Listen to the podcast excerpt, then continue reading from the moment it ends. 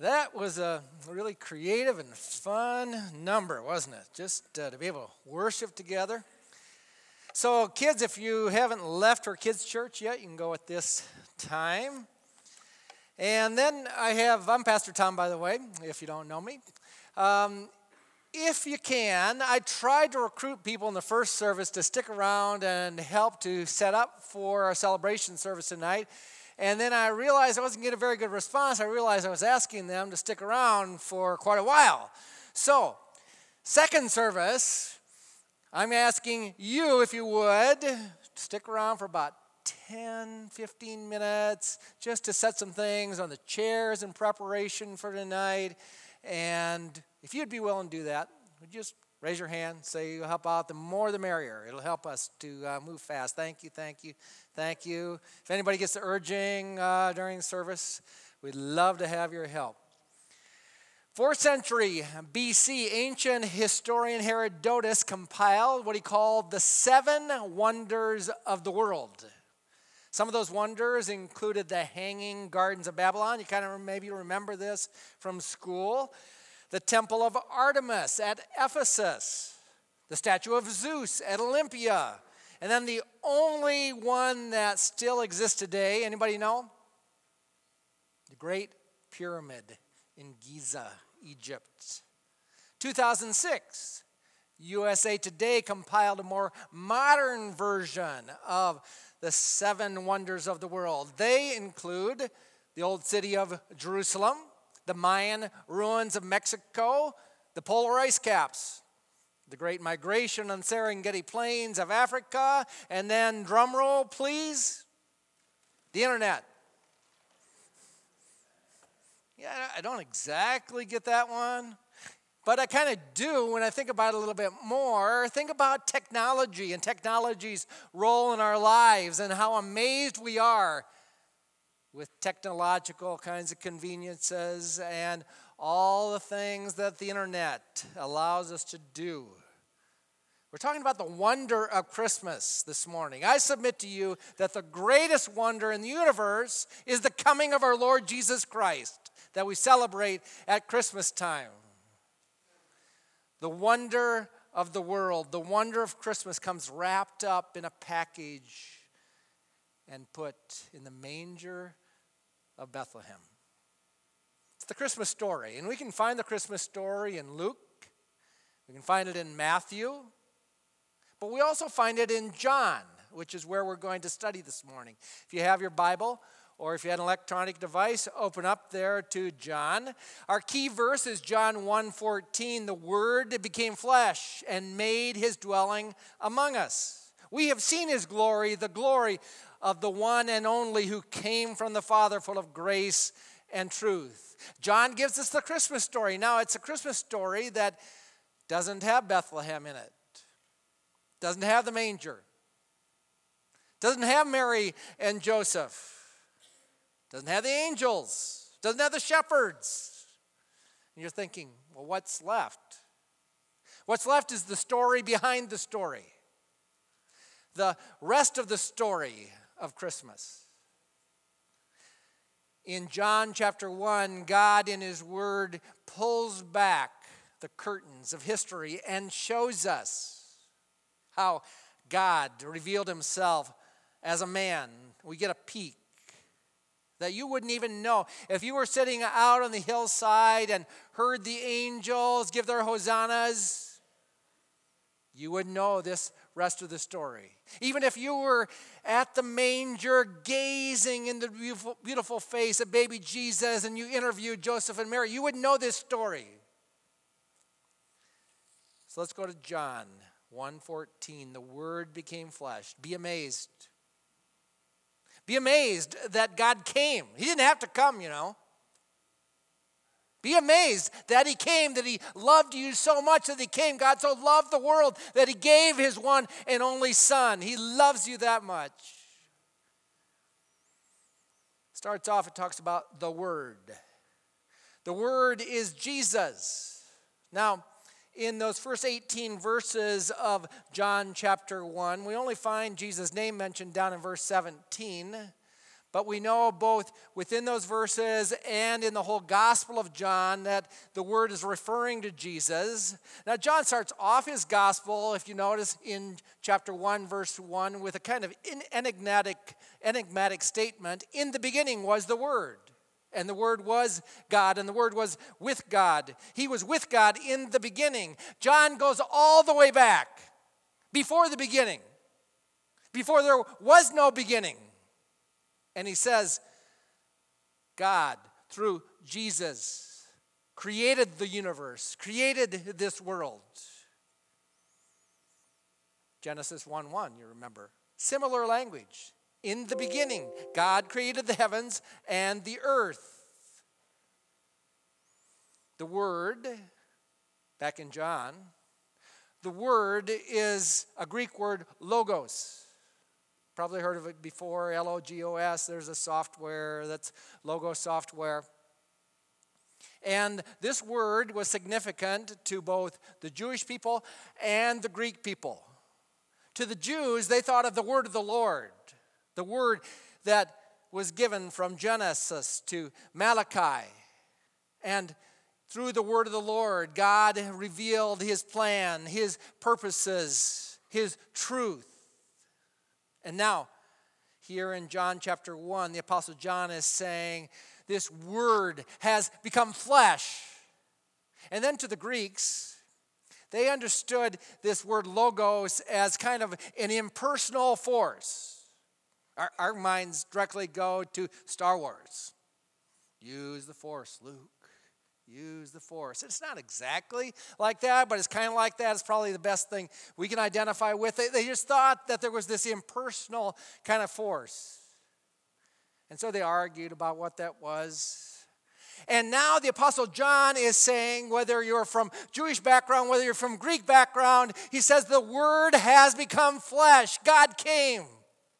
Be amazed. We're not just left like, people who believe in a God of deism. You know, the deistic God says that God created the universe, and he just kind of backed away, sat back, watch what happened. No, God cares intimately, personally for you. He cares what happens. Be amazed that God came. Be amazed that the word that the word became flesh, John 1:14. We call this in theological terms incarnation. I just put in my outline God came in the flesh because some of us get a little nervous at that word incarnation, kind of a scary word like predestination or velociraptor or something, you know. Scary. Don't, don't be scared of the word incarnation. It's a good word. This is what it means. God came in the flesh, designed to shock us that the God of the universe would do so, designed to make us wonder, designed to amaze us. Here's what Wayne Grudem says, theologian Wayne Grudem, no relationship to John Grudem. It's by far the most amazing miracle of the entire Bible far more amazing than the resurrection and more amazing even than the creation of the universe. The fact that the infinite, omnipotent, eternal Son of God could become man and join himself to a human nature forever. So that infinite God became one person with finite man will remain for eternity the most profound miracle and the most profound mystery in all the universe. Be amazed Some of you have read The Chronicles of Narnia by C.S. Lewis. If you haven't, I recommend those books to you to read, young and old. Great series of books. C.S. Lewis has Lucy speak words of truth in a magical scene like Lewis can portray so well as he's as she's speaking from Narnia, she says this. She says, In our world, too, a stable had something inside it that was bigger than the whole world. Christianity is unique, you know. Christianity is unique in the way that we speak the truth of how God became man. We boldly proclaim that Jesus is God. Now, if you have a Jehovah Witness comes and knocks on your door, begins to interact with you, what's the, one of the things that they'll try to talk you out of? They'll try to talk you out of the idea that Jesus could be God come in the flesh.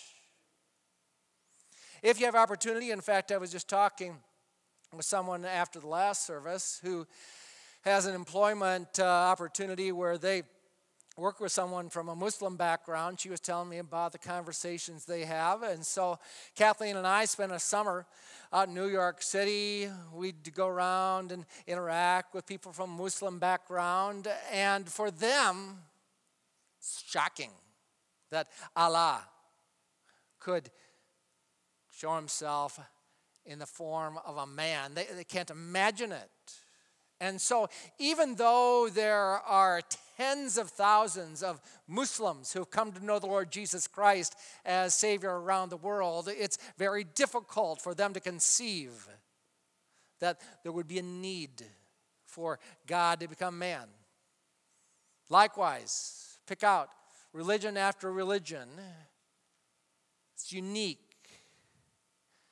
And it takes, takes spiritual breakthrough to really recognize the need for God to become man, to recognize that in our sin, that the call for sin is justice, is judgment, that the wages of sin is judgment, it says over in Romans chapter 6. And that because of the wage of sin being judgment, we need a Savior. And that God became man out of his love for you and me to pay the price for our sin. That God, he was resurrected, that Jesus was resurrected so that we might experience resurrection life. So we couldn't pay that wage ourselves. We couldn't pay that wage because it's too costly, it's too much. And so God sent his one and only Son to die for your sins in mine, that whoever would receive him as Savior, who would ever acknowledge him as Lord, would know that God made him who had no sin, Jesus, to be sin for us, so that in him we might become the righteousness of God and enter into eternal relationship with him. That's the good news. Be amazed that God loves you and me that much that he become a man. Be amazed that the God of the universe cares enough for this sick planet to live on this planet, to heal the brokenhearted, to reach out to you, to share his love and grace with you. So at this time, let's just pause for a second. Worship through this video. Respond in your heart to who God is, Emmanuel with us, and just tell him, Thank you, Lord.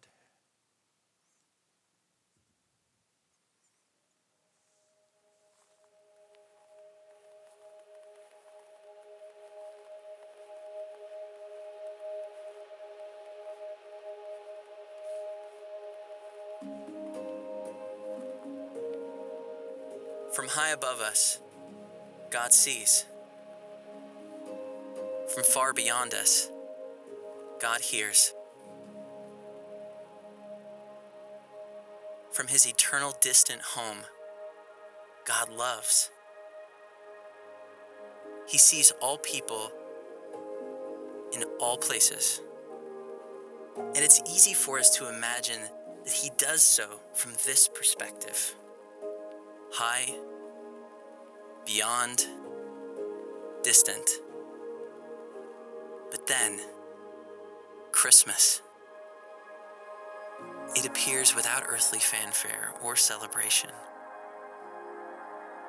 The cry of this child screams that the same God who is above and beyond and distant has not only come close to us, but that he's indeed with us. So, what if the name Emmanuel means what it means?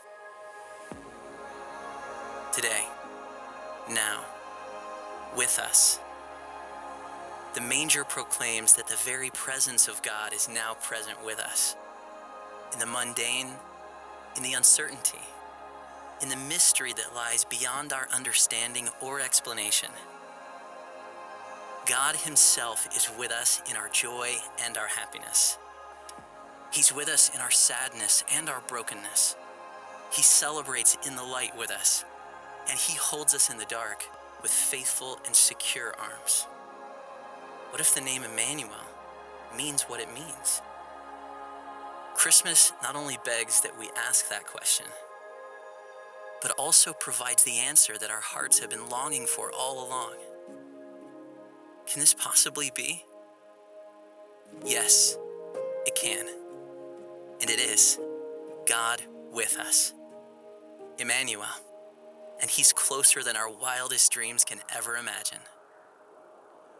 Oh, come, oh, come, Emmanuel.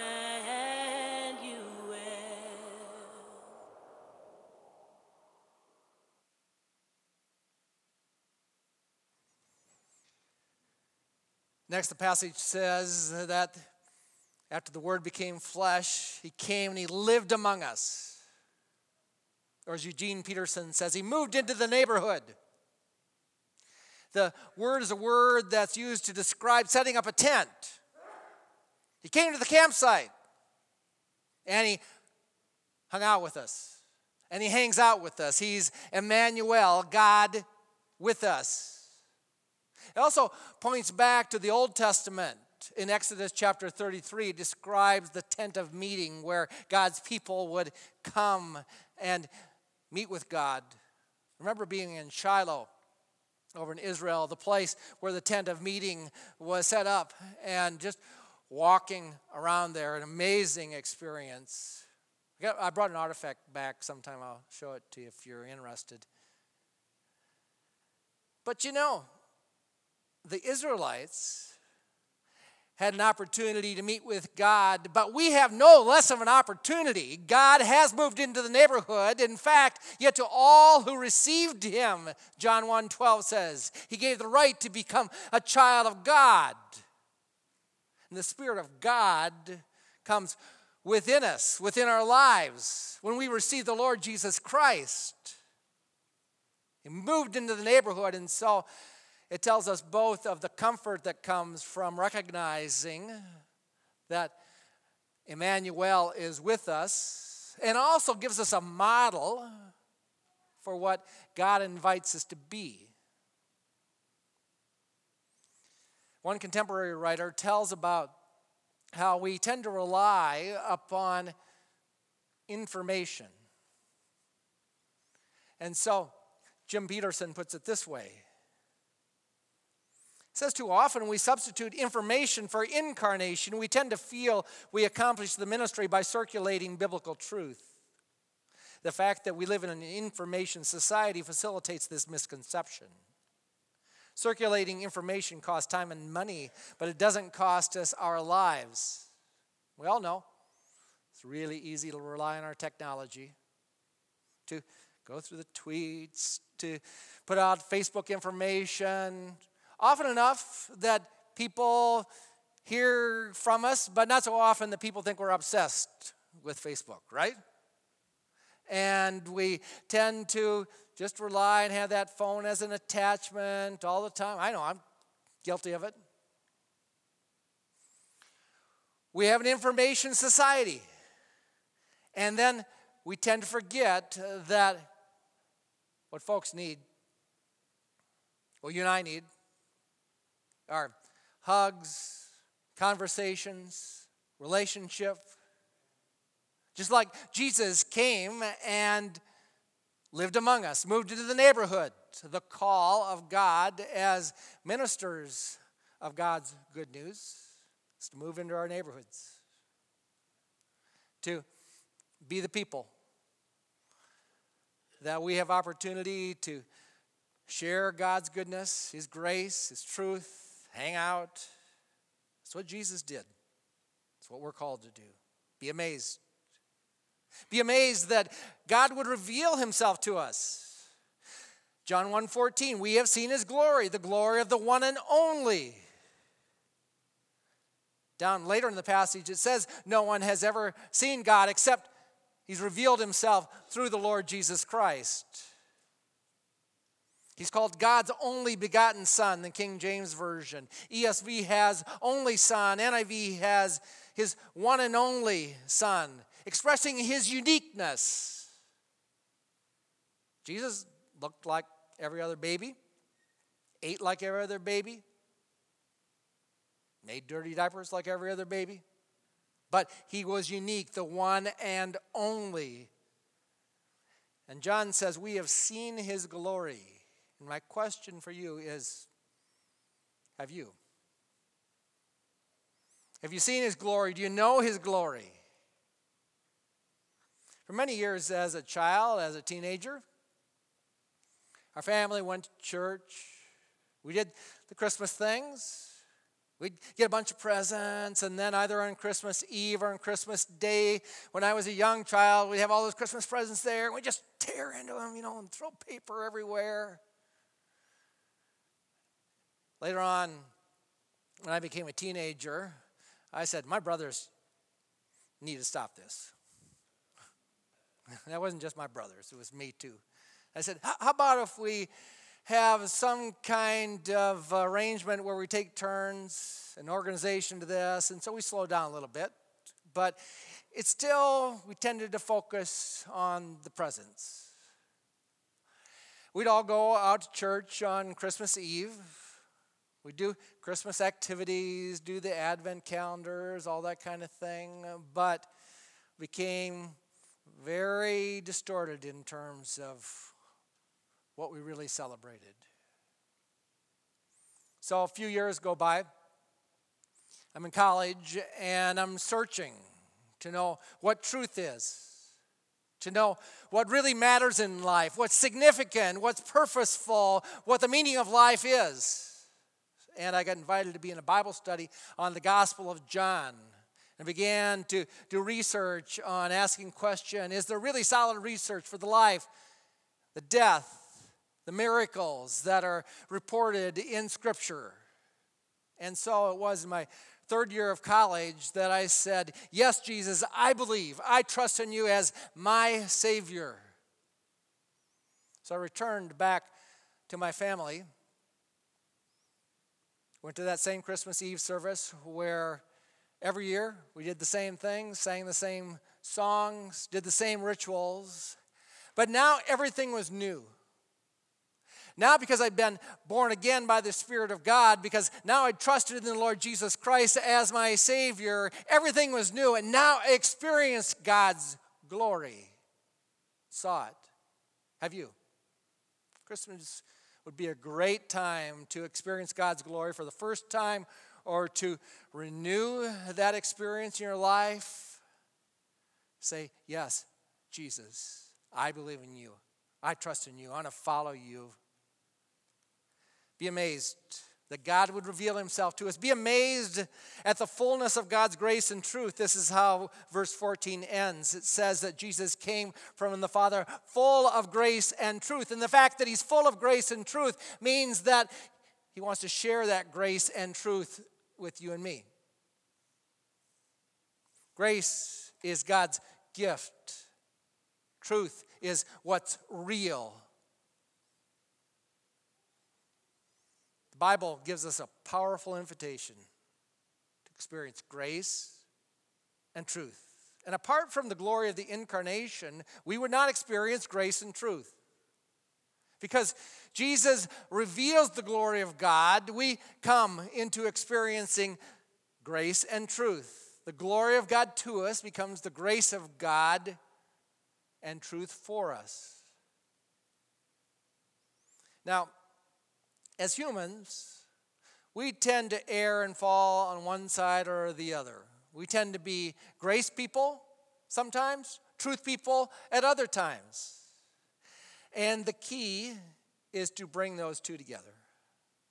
In the same way that God comes, that Jesus brings grace and truth, we're to be people of grace and truth. When we express grace and focus on grace, which we should. Without truth, though, grace can become kind of flimsy And we can be quick to forgive without really talking about true repentance. We can express grace without really authentically entering into real and deep relationship. If we're truth people, kind of person that says a spade is a spade, I'm just speaking the truth. Well, then we can, not even meaning to, we can be harsh. We can not really enter into relationship. And so, God, in an amazing way, brings both grace and truth. And I think a part of wisdom is learning how to have both at the same time, both in our own experience and in how we speak, how we enter in and minister to others. And I can't give you any magic formula for doing that. All I'm saying is that in my own experience, and I think all of our experience, that as we grow in maturity, that we learn how to do both at the same time, in the same way that Jesus brings us both grace and truth, tremendous grace, forgiveness, peace, tremendous truth that speaks to the reality of who we are in both our sinfulness and our capacity in being made in the image of God. Here's good news. Good news for people like you and me. Because Jesus is graceful, you can come just as you are. You can come to this communion table just as you are for the first time. Maybe the first time saying, Yes, Jesus, I believe for the 1000th time, saying, Yes, Jesus, I believe. And I rely, I trust on your grace, your forgiveness, which is freely given. We don't clean ourselves up and then come to Him. We come to Him, and then He does the transforming, the cleaning, the changing. He's grace full. Come to him. Because he's truthful, full of truth. You can come in complete confidence that he'll speak the truth to you. Now, he uses his word to do that, first and foremost. But he also uses the experiences of life, he uses wise people who speak truth.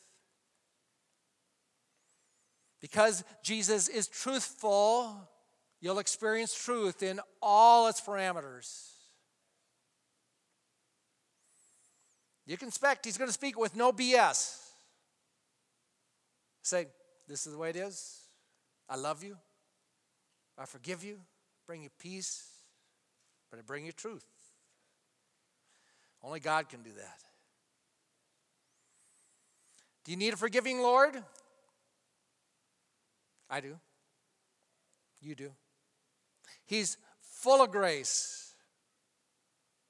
Do you need a truthful Lord who speaks truth to you authentically, really, deeply? He brings truth. He's full of truth. Do you need to be amazed at this Christmas? Yes, of course. Be amazed. Be amazed that God is God that the Word became flesh, that He sent, God sent His Son, that He came. Be amazed that the God of the universe cares enough that He would send His one and only Son for you. He died on the cross to be raised to new life. Be amazed. Be amazed that He'd show you His glory. We come to communion, and this is a bit of what we celebrate at communion time. The way we go about communion here at New Hope Church is we invite you to come up the center aisle, come by the table, take the communion elements, return to your seats where we'll all take communion together. If you'd like to participate in the Tree of Hope, if you haven't had a chance yet, you can do that on your way by the tree as well. And we'll comment a little bit on that at the end of the service as well. God's good, He's so good. Come to Him, come to Him and experience His grace, His truth. If you know the Lord Jesus Christ as your Savior, we invite you to come and fellowship with us at this time as our elders come forward. Let's enter into communion with a worshipful heart at this time.